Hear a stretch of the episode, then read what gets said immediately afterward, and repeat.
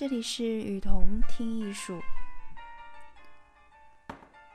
今天是新写实主义第九期。今天介绍的艺术家是米莫·罗泰拉。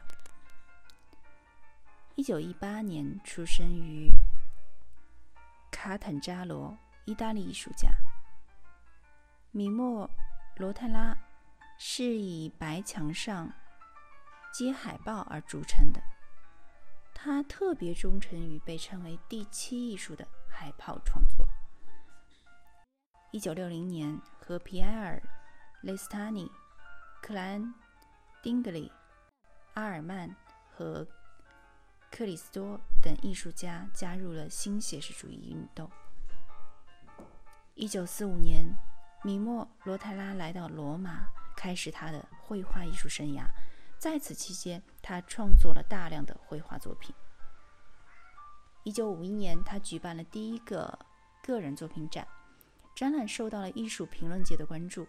同年，他参加了法国巴黎举办的新现实主义沙龙。一九五一年到一九五二年期间，罗泰拉在美期间接触了美国的波普艺术和抽象表现主义等新的艺术流派。这助他，这对他日后的艺术创作起到了深远的影响。回国以后，罗泰拉开始摒弃以往的创作方式，尝试用立体派和达达主义的艺术理念，以从街市上揭下来的海报作为材料进行拼贴画创作。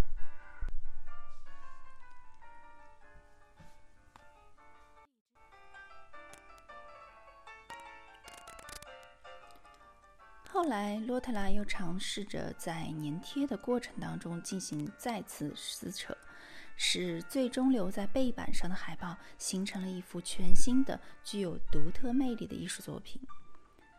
洛特拉的艺术成就不仅使他在意大利成为一名家喻户晓的艺术家，而且跻身于西方艺术史中大师的行列。